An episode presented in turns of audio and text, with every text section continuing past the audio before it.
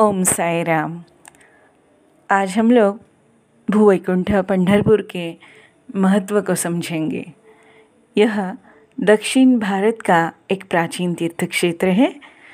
भागवत धर्म का आद्य पीठ सारे संतों का मायका और दक्षिण द्वारका भी जाना जाता है। पंढरपुर महाराष्ट्र के आध्यात्मिक संस्कृति का केंद्र बिंदु है और जो भी इस क्षेत्र के बारे में जानता है, वो वहाँ जाने के लिए उत्सुक हो जाता है।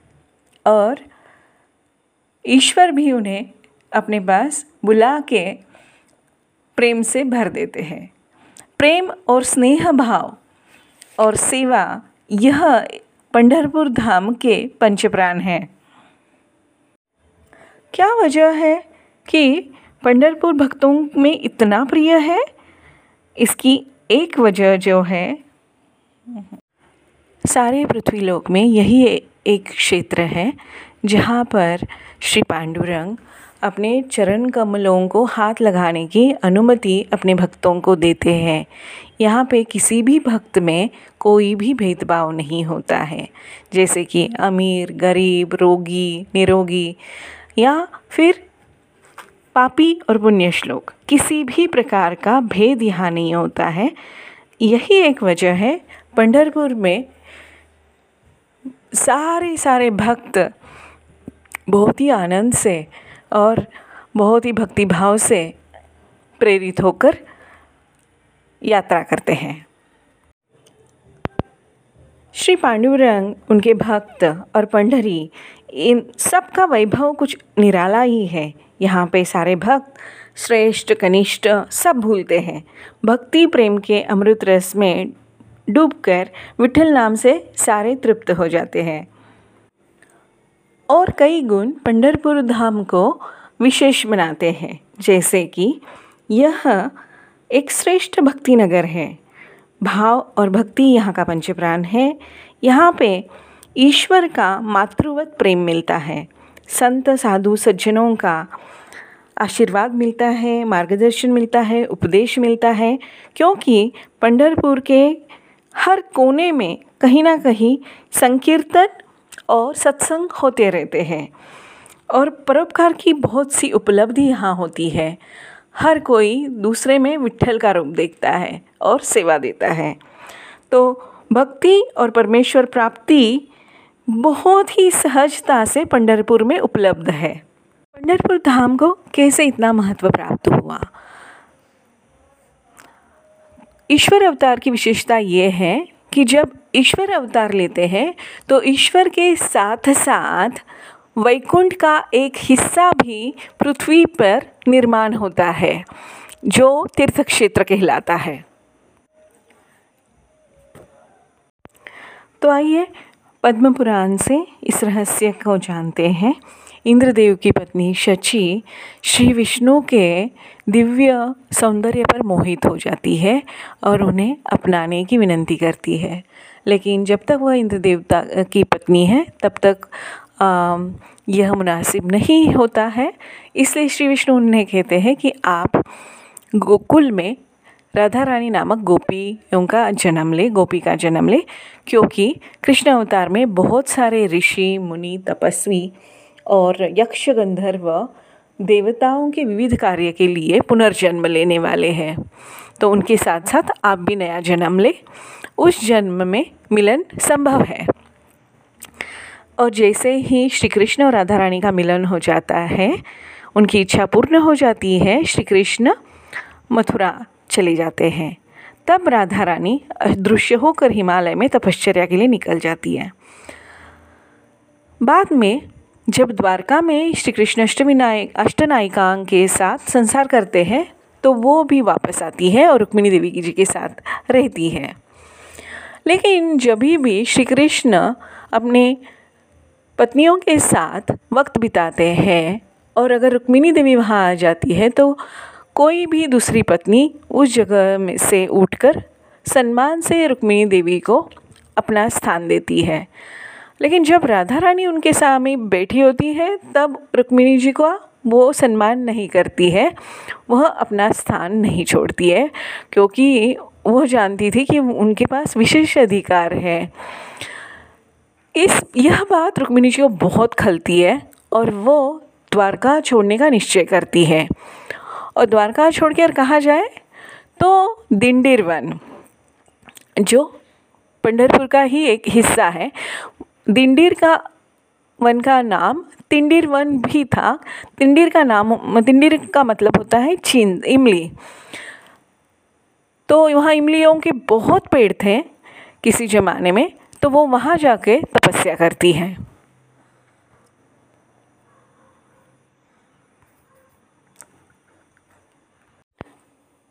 अभी भक्तराज पुंडलिक के बारे में हम जानते हैं। भक्तराज पुंडलिक यह अनन्य साधारण भक्त थे और भक्त भक्त भगवंत के से मिलने तो जाते हैं, लेकिन भगवंत जिस भक्त को मिलने आए, वो भक्त पुंडलिक थे। भक्तों के वचन का मान मान के लिए और रक्षण के लिए भगवंत हमेशा तत्पर रहते हैं। सारे तीर्थ क्षेत्रों में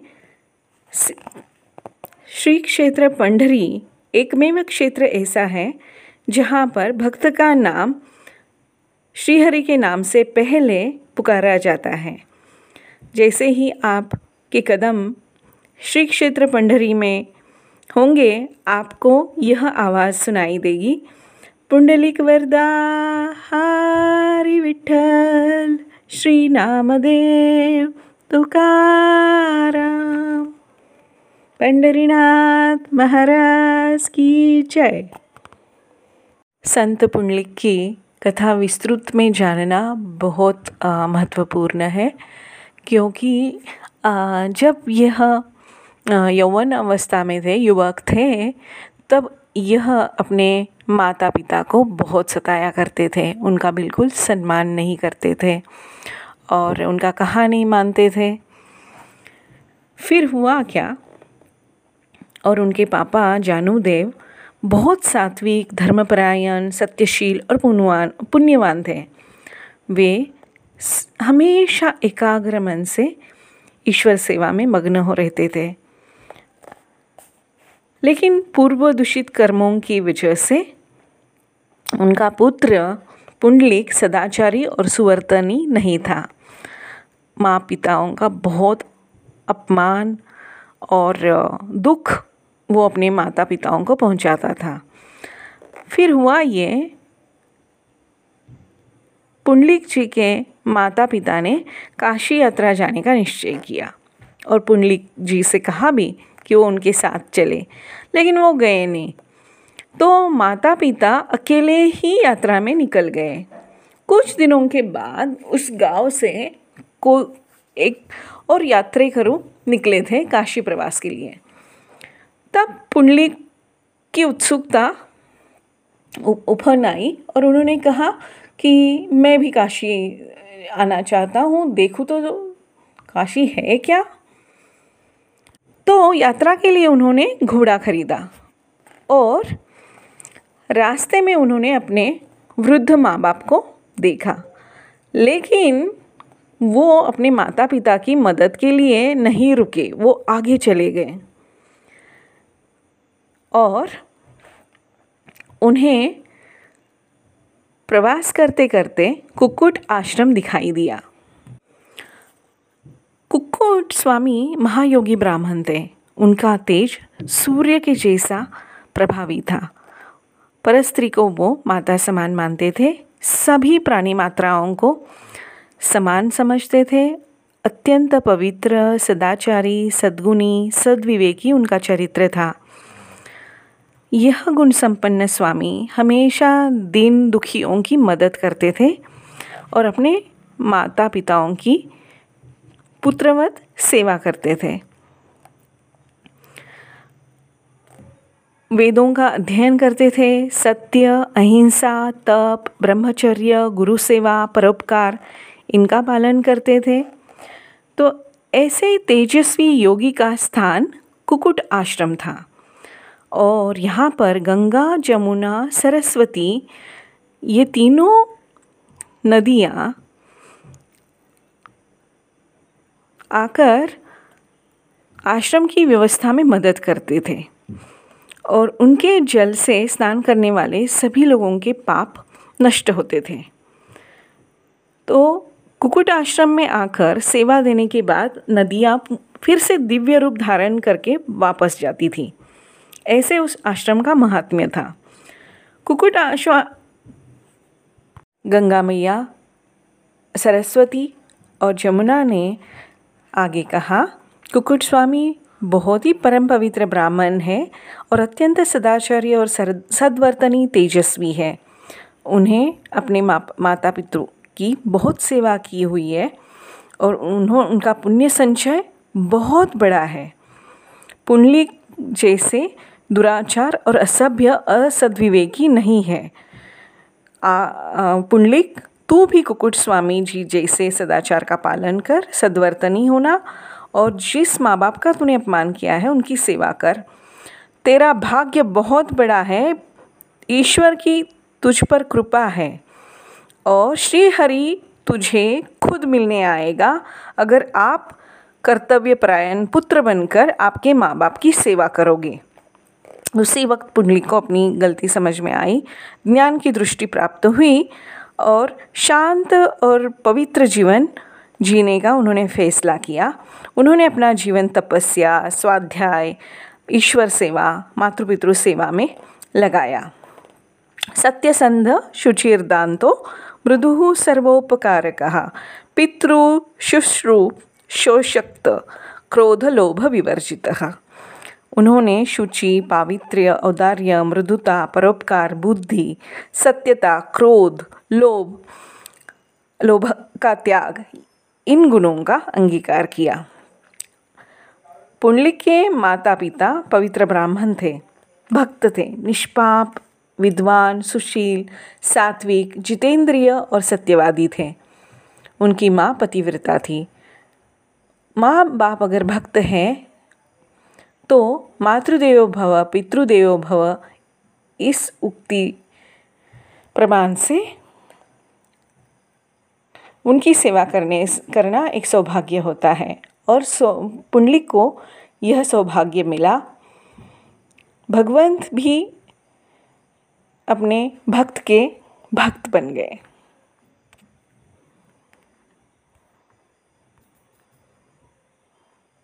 अभी श्री पुंडलिक ने चंद्रभागा नदी के किनारे लोहदंड क्षेत्र में अपने पुण्य, पवित्र और निर्मल आश्रम में तपश्चर्या और स्वाध्याय में मनोवृत्ति लगाई। विष्णु की जी की भक्ति की वे सत्यवादी बने। उन्होंने क्रोध पर विजय प्राप्त किया, इंद्र, इंद्रिय समूहों पर नियंत्रण किया और वह सद्गुणों से युक्त रहने लगे और अपने मातृ पितृ सेवा में एकाग्र होने लगे।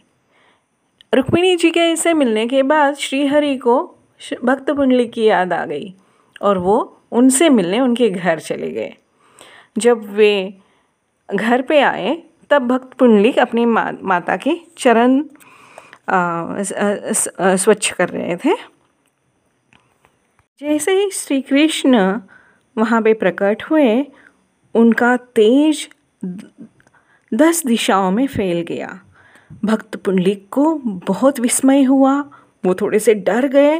उन्होंने पीछे देखा तो साक्षात श्री कृष्ण उनके दरवाजे में खड़े थे और अनेक रत्नों के तेज से उनका सुंदर सा मुख उनके मस्तक पर एक लंबी सी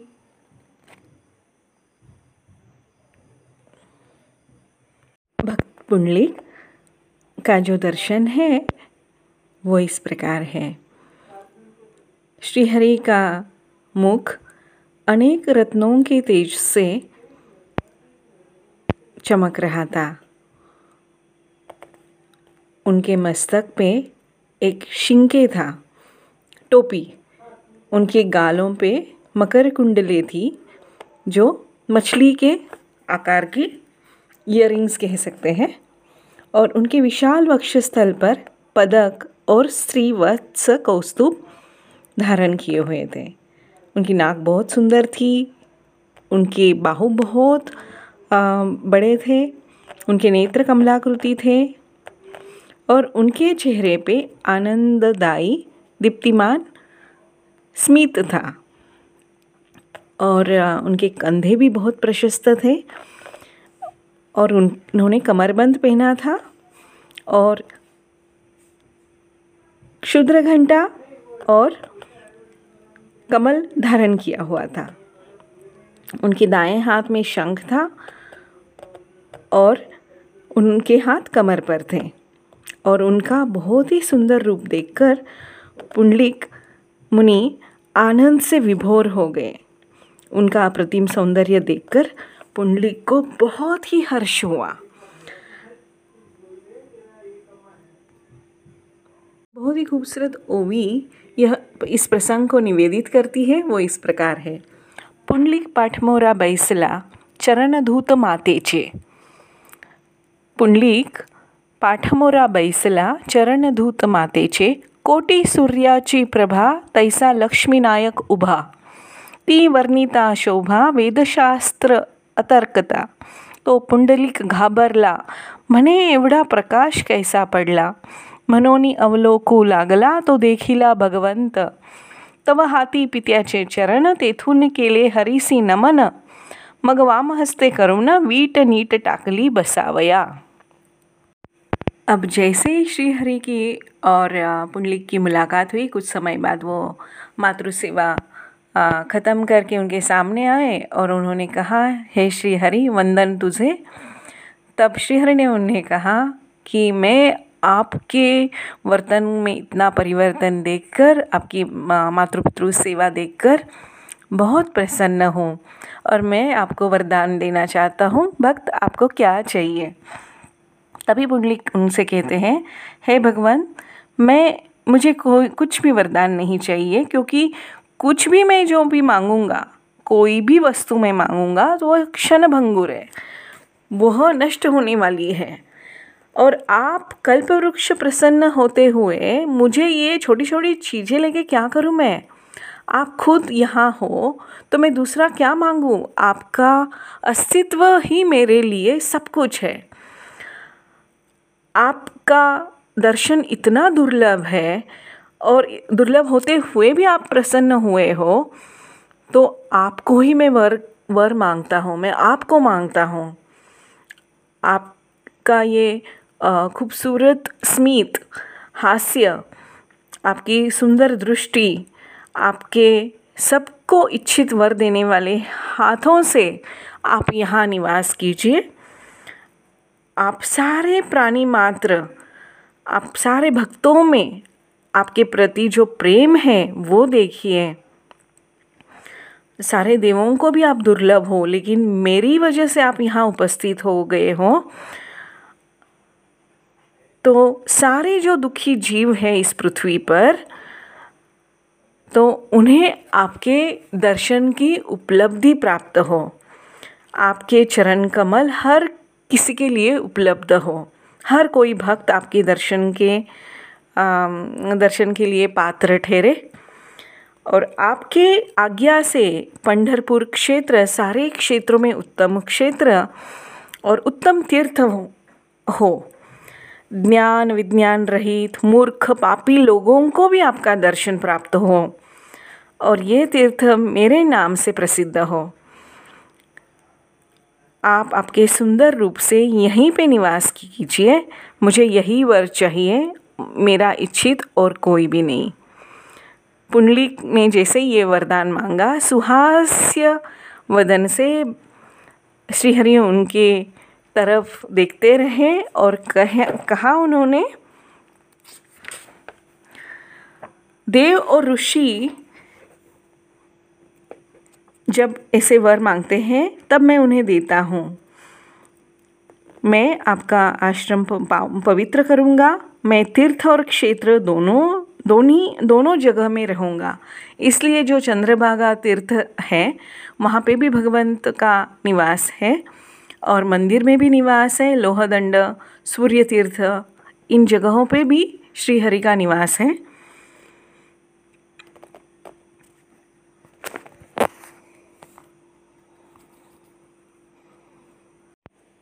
आज हमारे लिए श्रीहरि का दर्शन बहुत ही सुलभ प्रक्रिया है। इसका सारा श्रेय भक्तराज पुंडलिक को जाता है। तो उनको त्रिवार वंदन। यह उनकी तपस्या का फल हम सबको मिल रहा है। जब श्री विठल दर्शन संत तुकाराम महाराज को हुआ तो उन्होंने उसका इस प्रकार वर्णन किया। सुंदर ते ध्यान उभे विटेवरी करकटावरी ठेवूनिया तुळशी हार गळा कासे पितांबर आवडे निरंतर हेची ध्यान.